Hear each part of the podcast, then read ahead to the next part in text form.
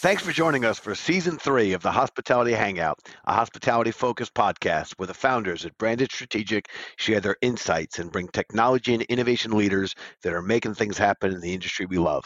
My name is Jimmy Frischling, otherwise known as the Finance Guy, and I'd like to introduce my partner and good friend, Mr. Michael Schatzberg, also known as the Restaurant Guy.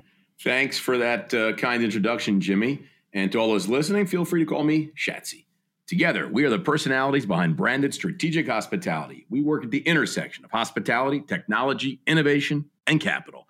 But, Jimmy, before we dive right into it, because we have an amazing guest today, I have to ask you a question. It's been bothering me all day. Do you know anything about this branded marketplace that's been launched? An e commerce platform for innovation and, and, technology, best in class in hospitality? Do you know anything about this? Geez, Yatsy, I would like to learn more. Please, could you tell me? I got to tell you, we have launched the branded marketplace, the brandedmarketplace.com. You can go check it out. We have loaded up the best in class solution, starting off with technology for everyone in hospitality, all the operators. You go there to one stop shop. It's the best in class for all sizes and shape restaurants, hotels, anybody who's in travel and leisure. You, you go there, and we've loaded it up with some of the best companies, every solution you need to run your business today. And let me tell you, you need technology. That's what's helping us uh, get through this and grow and scale. So you got to check it out, Jimmy, if you haven't. And and, and for those listening, uh, if you want some more information about it, you can go to marketplace at brandedstrategic.com and shoot us an email. So that is my shameful uh, plug today, Jimmy. Oh, and here I thought this was just between you and me, Shatsy, and you're telling all our listeners. All right, great, be that way. Not such a secret anymore. All right, thank you for that uh, that shameless plug. Uh, well played, sir. Well played. All right, let's get into this. Today we have a really exciting episode. I think all of our episodes are great, but we are particularly excited because we got a good friend of Branded uh, on with us, Mr. Phil Crawford, Chief Technology Officer at CKE. He is a, a, a, tremendous industry veteran, and we'd like Phil to kick us off, uh, give us a little background on himself, and of course on CKE Restaurants. So, Phil, and, and what and what does CKE and what does it stand for? I think that's what we got to know. That that's the only question we have today, Shat. That's, that's it. the only question. That's, that's all I care about. We'll end this end this podcast in six minutes. This is the greatest podcast ever. Then one question and one I'm question done. and you're done. But, but, but thank you both, gentlemen, for having me. It's always a pleasure to give back to you guys because you're awesome in every single way. Um, but I'll answer the first question since you ask it. CKE stands for Carl Karcher Enterprises. Boom. There you go. And all right, what was the K? What's the K? Carl Karcher Enterprises. Oh, is that Carl? Is that Carl? Carl Jr. That's Carl Senior the original ah, founder of Carl's. Original, yeah. original founder. I, love it. Look at that, everybody. Breaking news on the Breaking podcast. Exactly. All right. but yeah, it's, it's it's we're part of CKE. Actually owns Carl's and Hardee's, but we also own Red Burrito and Green Burrito, which are little Mexican restaurants built inside those two awesome brands. So it's it's a great overall organization. I've had the privilege to be here uh, for a short time. You know, obviously my stint before this was with you know Yard House in Darden, and then after that with uh, Shake Shack, and then most recently with Godiva. Now I'm here in good old Nashville, Tennessee with CKE. Is that the whole intro? Because that's the shortest intro I ever got. No, that's not the Is whole that intro. That was, that was that was my little teaser for you. So shut you're calling um, our guest out, man. Like, how, welcome the guy. Welcome the guy. Okay. No, I didn't know if it's I should okay. jump in on the next question. Let's go, man. We got a lot to do. Let's do this. Let's just go, right? So I've always been in the in the hospitality segment ever since I was 16. Ironically, my first career job was at Carl's Jr. So you can say I've fully come full circle now.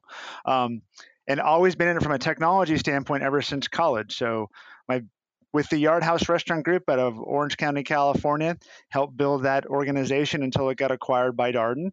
And with that organization, we did some pretty bleeding edge technologies for the fast casual or or full service dining segment, known for a bar and bar and grill and beer, which is always good, and food and amazing audiovisual. And then was blessed enough to move over to Shake Shack and really build out the technology empire that's there now today everything from the, the, tech stacks to the digital application to the consumer sentiment and all the back-end cloud infrastructure that still runs that amazing brand and the leadership over there today. And then moved over to for Godiva for a short stint because I figured that, you know, I'm going to indulge myself in some of the delicious chocolates they had and get out of the burger industry and spent a couple of years there on a global standpoint and built out their technology infrastructures, but also really heavily on the supply chain for optimization, as well as some consumer sentiment uh, applications, as well as front guest facing applications. And then most recently, as we started with, I'm over here at CKE now.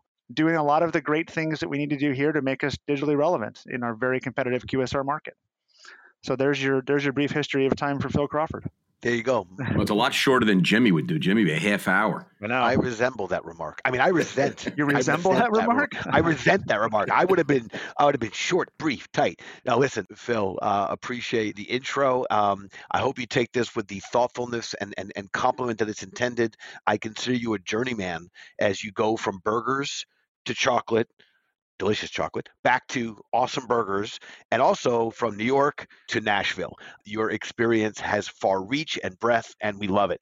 From an operational standpoint, how has the transition been from leading the tech charge for brands based in New York City uh, to the beloved regional brands based in the South. And I'd, I'd, love to hear more about the differences if you don't mind sharing it. I'm sure Shetz and I maybe take offense to the following because we'd love to hear about the differences you see in Nashville dining uh, versus the New York City dining scene from your perspective. Yeah, look, you know, New York City and Nashville, Tennessee are two different parts of the spectrum. I've always said getting off the subways in New York City, you better be ready to go or you're going to get run over. Here, I could walk and not see somebody for miles upon miles upon miles. So there's a little bit two difference there.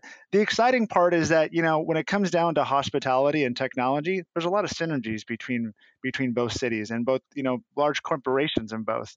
They both have a desire and and drive to be the best they possibly can be. And it kind of was one of my montages that I've always carried with me moving forward. It's kind of a, a long term quote is, you know, followed from my Danny Meyer days. The bigger we get, the smarter we have to act. And it's always been, you know, true and tried with regards to, even though we have 38 to 4,000 restaurants here in the CKE world, and when Shake Shack, when I was there, had you know 200, it's still that same methodology and mentality. It's all about scale and size and it's all about ensuring that at the end of the day we have the guest experience in mind and, in, and treat them with enlightened hospitality. On the food side i'll be honest it's totally different. New york is very eclectic. different good or different bad or just different? Well Phil, you know going to be diplomatic. He trust me we're going to get no we're I'm not going to be diplomatic. Oh damn. We're oh, getting we're in trouble, trouble. oh we're throwing them out of nashville. No so being the health conscious southern california you know yoga acupuncturist freak I am, I have a hard time finding, you know, healthy eats here in this city. We're in New York, I could go around the corner and get salads all day long and have a and have an amazing cuisine, whatever I wanted, if I wanted to be bad or good. Here it's extremely different. It's a different palate. It's you know, everything's fried which is not good for my waistline, but I still love it. but, it but it's, it's, good going down.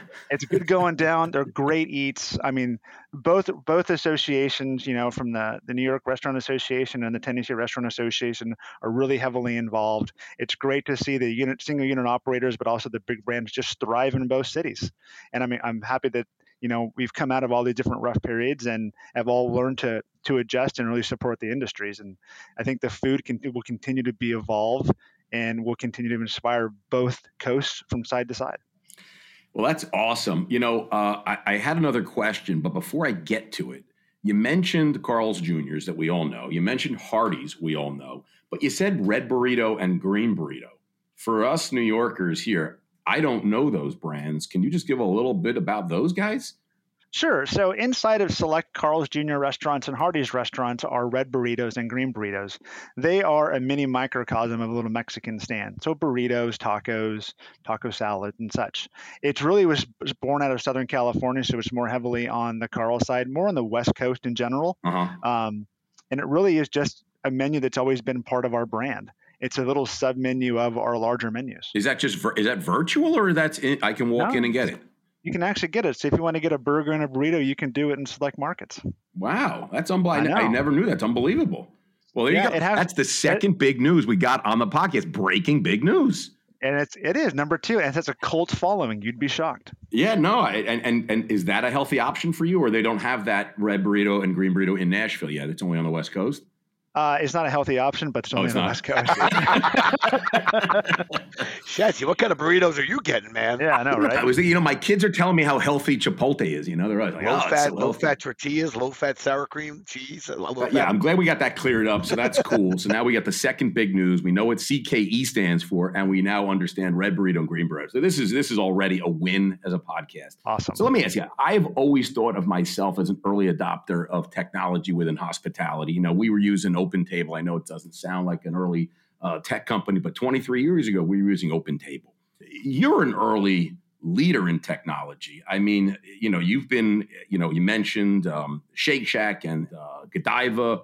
So, with all the major brands that you've been working with, w- incorporating all the tech, what other things are you seeing uh, outside of just the, you know, because when I think about tech, when I speak to operators, they they're like, you know, I, I'm loaded with tech. I got a POS, and that, and as far as they're concerned, that's it. What are you seeing out there right now uh, to to pile on to uh, to the tech stack outside of just the uh, the POS, which I'll say is the original tech stack? Yeah, look, I think any kind of digital ecosystem that's out there that you can really infuse the guest consumer experience is where everything's going, mm-hmm. right? POS, I think, has had its had its heyday, quite frankly, because everybody needed a cash register and ringing orders.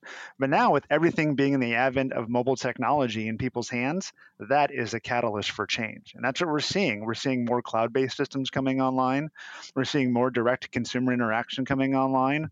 We're seeing the advent of big data and small data analytics, artificial intelligence to really help bridge that gap from what we think our consumers know to what they actually do know, and how do we make it a personalized journey that is where the industry is moving and that's the kind of incorporating tech that we all need to be thinking of in order to become technology evangelists number one but also on bleeding edge to have the competitive advantage in our industry because that's you know that's could i become a technology evangelist of course, Jimmy. Yes, you're a financial evangelist, a technology mean, evangelist, guest, eating evangelist, technology evangelist. Yes. I want that. You know, it's I want that. Well, we're going to use that. My, I'm using that my next you call. Use it. You, that's that's and I'm footnoting. I'm footnoting. That's number three Phil. then you can take from this call. you know, there's there's a saying you could you can't see my office obviously because we're doing a podcast, but there's a phrase that I have on my wall, and it, it's kind of one that I preach to all my different leadership teams. It says, "Do not follow where the path may lead. Go instead where there is no path and leave a trail."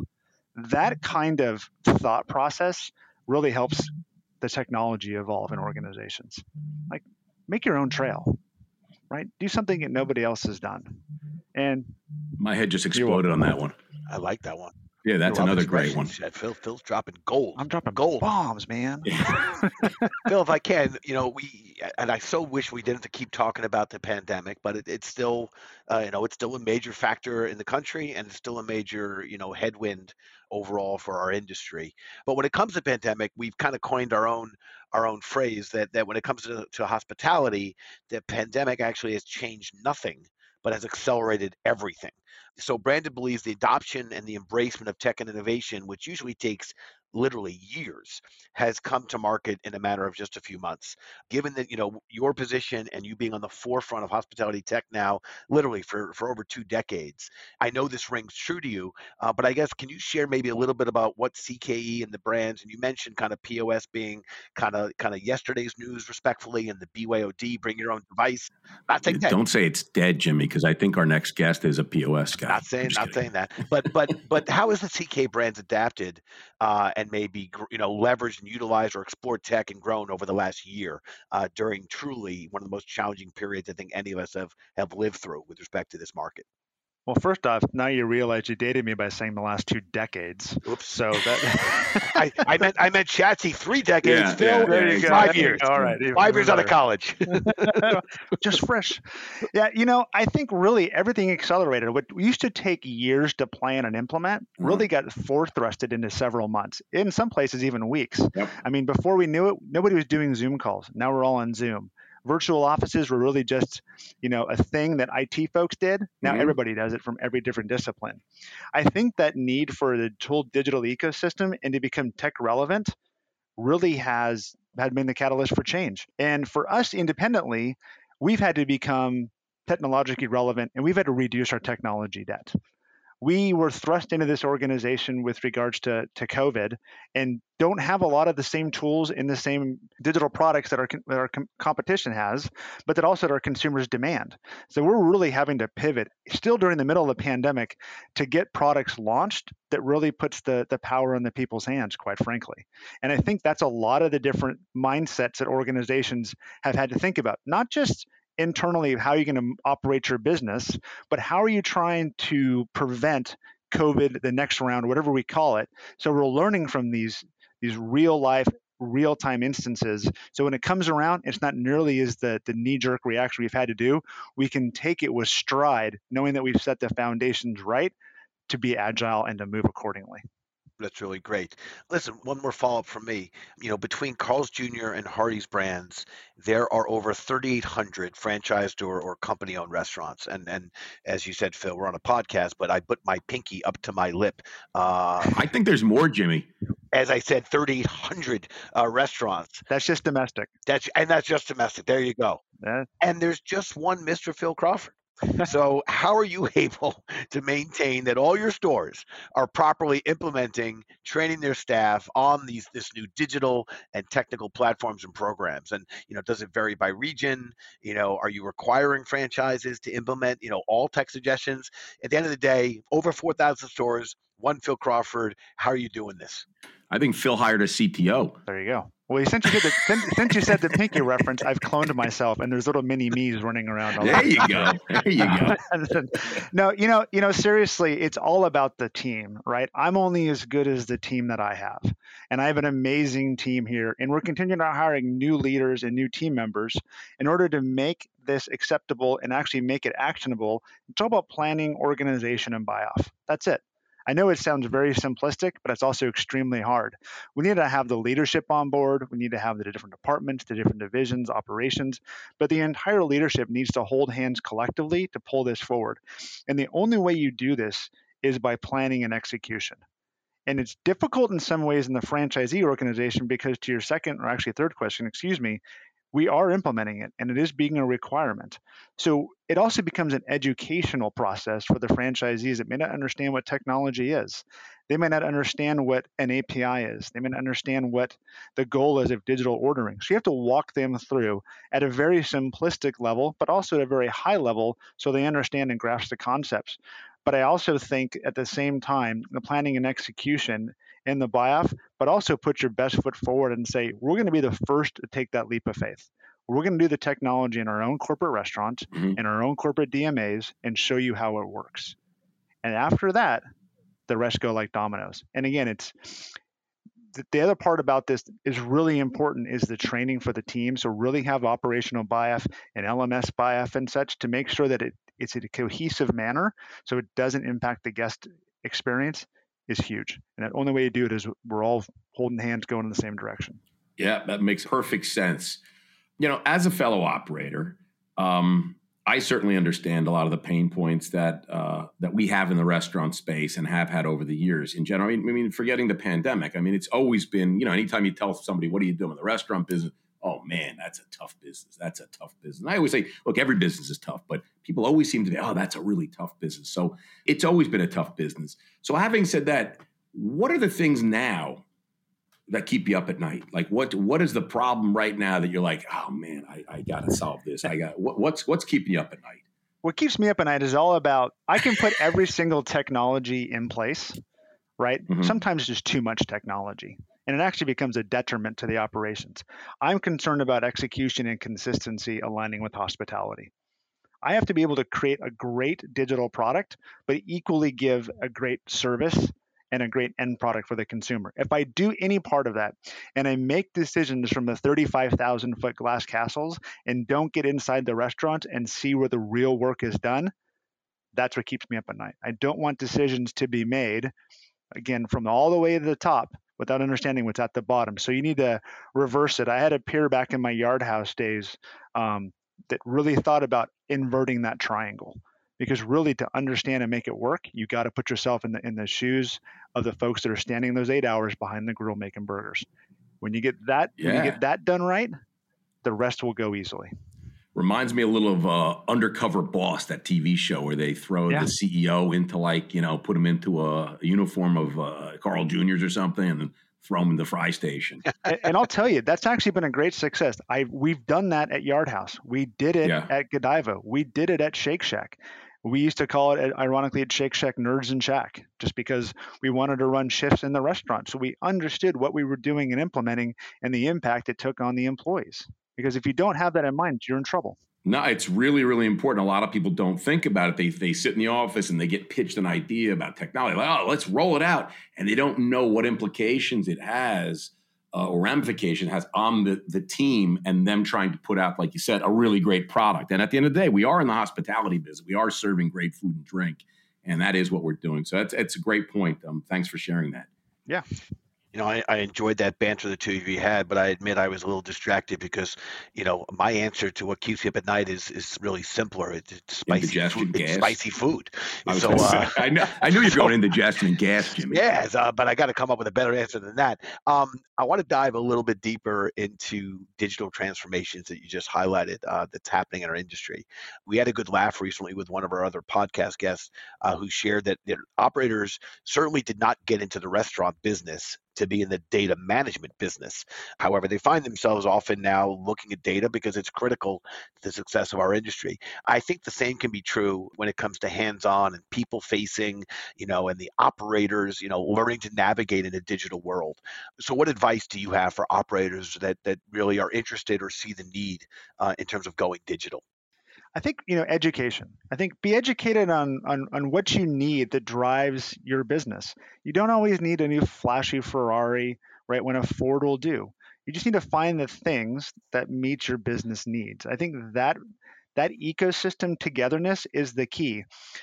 When it comes to the actual analytics, there's so many solutions out there. You need to find the one that gives you the actionable information you need, but most importantly, is not an overbearing product that doesn't have integration that is fully integrated into your software suites or applications. So you can get relative data but it's easy to use right? You don't need these big conglomerate solutions out there that cost you an arm and leg if you don't get the return on the investment. I think that becomes the number one thing when it comes to the education. You may want to go left but do you really need to go left when you have something you that may already work? Or at the flip side of that you need to understand that what what is your goal in mind with regards to your entire digital ecosystem inside of a restaurant? Is it consumer sentiment? Is it increased orders? Is it labor tracking? Like you need to really help define that and that'll actually help you unlock your digital your next digital steps. Very cool Kiss. Keep it simple. I say stupid. Jimmy says Sally. I say Sally. I, I, I say uh, Keep it simple, Shotzi. there we go. you know what? Like no, you're done. We agree, and we will give attribution for that. The Kiss theory. Keep it simple, Shotzi. Hey, Phil. Before we go on to the next segment, everyone's talking about virtual kitchens, cloud kitchens, uh, you know, the shared kitchens. It's the buzzword right now. It's just it's all over the place. Can you just give us your take? I mean, you've been in the business a long time. You've seen it. What's your take on virtual? I mean, you you mentioned you've got a couple brands within your own brick and mortar. I don't think they're virtual. You mentioned, but I mean, they certainly kind of sound a little bit virtual. Yeah, what's your take on it? Look, I, I, think there's a place for it, quite frankly. I think, mm-hmm. it, especially as real estate changes, and I look at the heavily metropolitan areas like New York City, mm-hmm. if I get have a kitchen that can monetize, and since a lot of the ingredients are used together in a variety of different products, and you can maximize the efficiency out of it, virtual kitchens make sense. Or vice versa, you can even flip it on its head. When we have an area that's saturated with Carl's or Hardee's, if I can flip one of those into a virtual kitchen then all they're doing is doing delivery or catering, done I'm not actually saturating the additional restaurants out there with additional lines and cooks and so forth. I focus highly on a one model that can actually produce all that. Then the others are freed up to do additional volume. I'm a firm believer that virtual kitchens are not just a fad. You will see a dramatic change in the industry as virtual kitchens arise, especially as we start seeing the impacts on the labor model that mm-hmm. could potentially coming in with the new administration number mm-hmm. one. But then also, we don't know how the economy is going to shift post COVID. So mm-hmm. I think that people are really going to maximize the amount of profitability by bringing multiple brands into a virtual kitchen. Let me ask you one last question. Without giving any trade secrets, are you? What are you guys doing at CK? Is there any plans for virtual? Is I mean this this burrito kind of concept just sounded just like it. Careful, Phil. Shatsy's been looking for someone to do Shatsy's tacos. Yeah. I know. Well, it's funny you say that because back in 2015, I had some friends, uh, Brian Pearson, uh, Joel Chisman, and um, Joe Tenzar. We actually did something called Four Guys Taqueria. So five years later, so I'm kidding. Um, which true though. Look it up. It was a Merchek thing. Um, mm. So you know everything's on the table here. I I do believe there is a synergy there for our concepts to do that. Um, I also believe that there's synergies, you know, for roving trucks and other kind of, you know, next gen technologies or next gen virtual kitchens that we can experiment with simply because we have the breadth and scope. But we also know what the future is going to hold, right? So we mm-hmm. might as well test now and learn and, and see sense. where it goes. Jimmy, I stole I stole your thunder on your segment, so let's go right to your segment. Shatsy, sharing is caring. just don't do it again. Don't do it again. All right, listen, we uh, we launched this podcast because you know we like the ideas of bringing guests and talking to them, asking them questions, learning a little bit, a lot of it. it turns out our guests maybe want to ask us a few things, right? They have something to say, and then maybe want to pick something up from from Shats and me. So for season three, uh, our producer launched our newest segment called Talking Back, where we offer guests guests the chance uh, to ask questions. Nothing is off the table. Phil, the mic is yours. Don't ask me anything. So you know ask you Jimmy. when you started the podcast, you had said the branded marketplace. And I think that's an amazing idea. I think I'm a big believer in allowing a restaurateur an operator to come to one place and find everything out with regards to technology. I got a question though. How do vendors get on that? Like, is there a vetting process? Because I think you really have a unique opportunity there to become that marketplace to really bring everything into one, you know, centralized place. What I love most about your question, Phil, is it's Shatsy's going to answer it. Well, you know, I'll take a first stab, but I guarantee you, Jimmy says, "Let me add something to that." I'll just he'll say, "I'll just add." Um, yeah, that's a great question. I think uh, right now, I mean, look, we've we can vet a lot of things ourselves, and we and we certainly do, and we test a lot of things. And as you know, we we invest in a bunch of companies that we really like and bring in and test. So, I mean, certainly we can bring uh, a lot of those companies on. But I think really we're looking for uh, it's best in class solutions. We can't test everything. We can get information from operators like yourself and say, hey, you know, this is a really great company solving problems. How do they get on? And it's really easy to onboard a company. And I think we're also looking for um, the big guys, the Open Tables, the Resy, the competes, the Averos, but also the young, the the younger startups that uh, they, everybody has to have a, a, a minimal viable product. You have to be in the market. You have to have sales. You have to be beyond piloting at this point. You have to actually be, um, you know, revenue generating and and have a, a, a, product to be sold. So that that's the first thing. But other than that, really, it's anybody who who has a solution that's really helping solve problems in the industry right now. So I think to your point, we'd like every company that is uh, solving problems and uh, you know uh, addressing headwinds for operators to get onto the marketplace. And uh, I'll stop with that, Jimmy. No, Shaz, that was great. But let me just add one thing. Yeah, I know um, you're going to add one thing. First of all, to be very specific um, with with Phil's question, you would contact uh, Branded at marketplace uh, at brandedstrategic.com to, to express an inquiry or, or, connect with us through any of the other channels. The only thing I would add is is we know our industry is incredibly fragmented, so we know there's no one size fits all. So Shatsy mentioned is important that we have uh, a range of providers or services, uh, just given the again the fragmentation of, of, our industry. But the one theme I would say we're really promoting is is is hospitality centric, and that is is we define that as being an ally to the industry. It is the tech companies, it's the service providers, it is the connections. We'll add professional services. It's the folks that really recognize that this is an industry that's that's important. Um, we want to embolden brands. We want to bring efficiencies to brands. So there is a heavy bent on branded business, whether it's our investment business, our accelerator or advisory business, and now our marketplace. We want to have companies that are allies to these brands and these owners and operators because this is an industry we love and we've got to bring these service providers and partners in a way, you know, make them make our our other uh, owner operators aware of the best in class tools that will make their business more successful and efficient. So that's that's all I would add. That's and it, Jimmy. Th- that's it. And and by the way, Shatz, you, you and Phil can't see me, but I just did a mic drop. Boom. Well done. I heard it all the way in Nashville. Boom. So again, uh, for all those listeners out there, uh, if you're listening and you want to get on the marketplace, marketplace at Branded's, uh, what is it? Branded Strategic? Is that what it is? Marketplace yeah, at Branded Strategic? Yeah. E- email us. Yeah, three years we've been Branded Strategic. I'll, I'll send you a memo. yeah, give me that. Uh, I, I, thought we changed it, Jimmy. Yeah, no. All right, Jimmy, get into your crystal ball moment. Okay. It's time for a crystal ball moment. It's a chance for our guests to put on their Kreskin and Miss Cleo hat and predict the future. So, so Phil, how do you see restaurants and dining two years from now in relation to hospitality and tech? Two years out, what are you predicting? Two years out. All right. So mark this moment in time. I oh, think we'll have you back. There you go. All righty. So I think it comes down to two things. I don't think you're ever going to see dining rooms the way they are. I think you're going to see basically a world where everything is done through the mobile technology devices way above what we see now. But more importantly, it's going to be all about 100% personalization. You're going to be able to walk up to a store, a board, a kiosk, whatever it is, a drive-through, know who you are.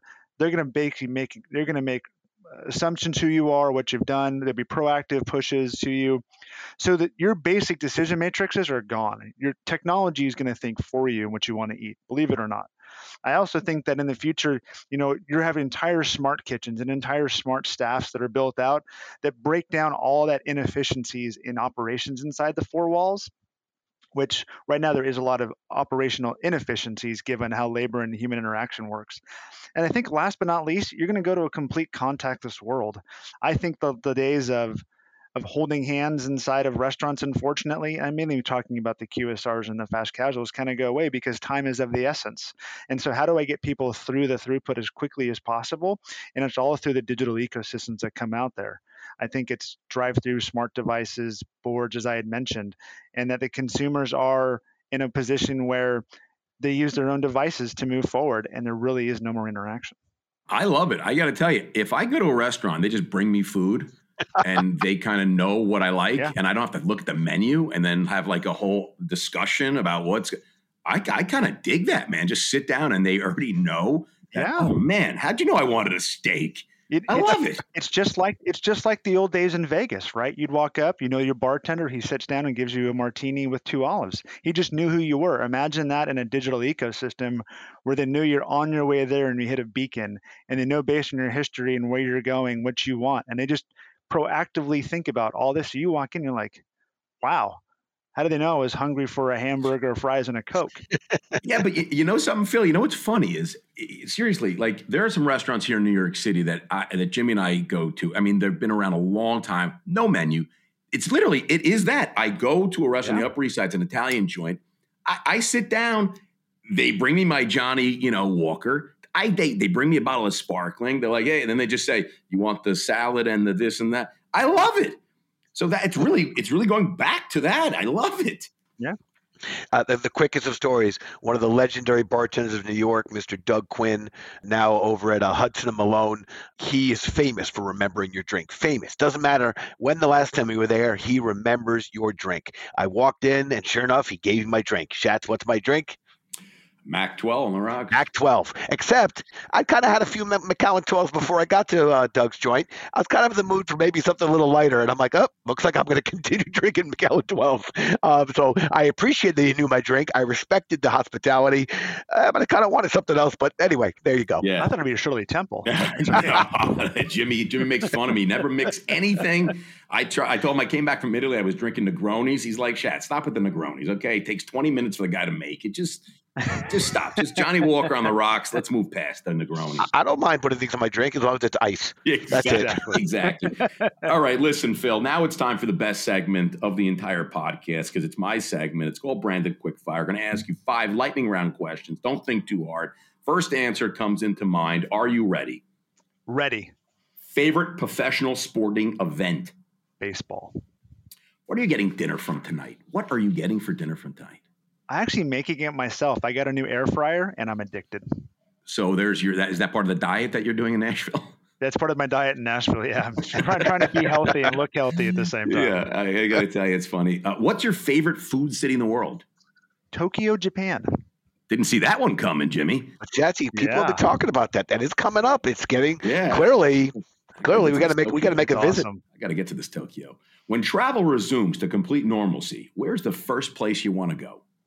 Norway. No, I'm kidding. Oh. Um, I was gonna be like, hey, all right, listen. I was hey, like, that's a first. That's I was like, all right, he got us on that one. Uh, any place in the Mediterranean. Hmm, can't argue with that, man. That sounds real good right now. All right, if you were to challenge Jimmy or I to a game of shuffleboard, who would you have the better odds of beating? Hands down, it's Shotzi. Come on. it was hands down. It wasn't even hands like a down. thought. No, I look like I suck at shuffleboard. Shats, you, you look like be, you suck at everything. yes, you would be, you would be toast. Yeah. All right, Jimmy. Jimmy, I think you're what twenty? What is it? Our twenty fourth podcast. I think you're. I think I maybe have one win.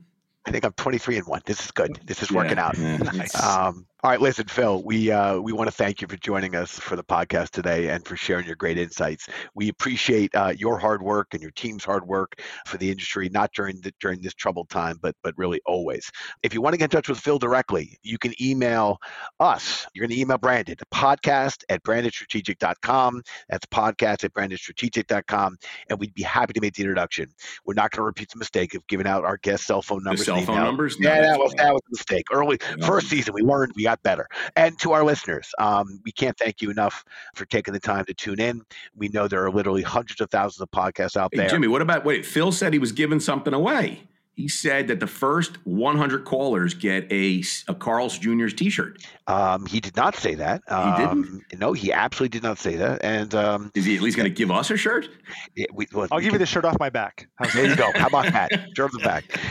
You know, Shatsy, I was being sentimental with our listeners, and then, then look at you coming in with humor. Look at that. Uh, that's so timing. I apologize. Um, I apologize. That's all right. I do want to thank the listeners because there are literally hundreds of thousands of podcasts out there, and we appreciate that you choose to hang out with us. And our subscriber count is growing exponentially. So um, it it tells us that something's going 10, right. Thousand subscribers, Jimmy. Something's going right, and we appreciate it. Please join us the next time. We're going to welcome our friend and our business partner, Mr. Renee Prats of Drive Kindness. Renee Prats, Drive Kindness, solving last mile, Jimmy. Exactly, solving the last mile. There's that's no small task, uh, so you won't want to miss it. And if you haven't done so already, please subscribe to the podcast. Be part of the 10,000 and growing, so you don't miss out on exciting guests that we'll have coming up in the future. And even better yet, invite a, a friend to hang out with us uh, the next time. So until then, a big thank you to Phil Crawford. Uh, we appreciate his time. And this is Jimmy Frischling, your finance guy, signing off and passing it to my boy Shatsy. Hey, thanks, Jimmy. This is the restaurant guy, aka Shatsy from the Hospitality Hangout. Thanks again. Thanks, Phil. This was great. Absolutely my pleasure. Thank you. Thanks, guys. Cheers.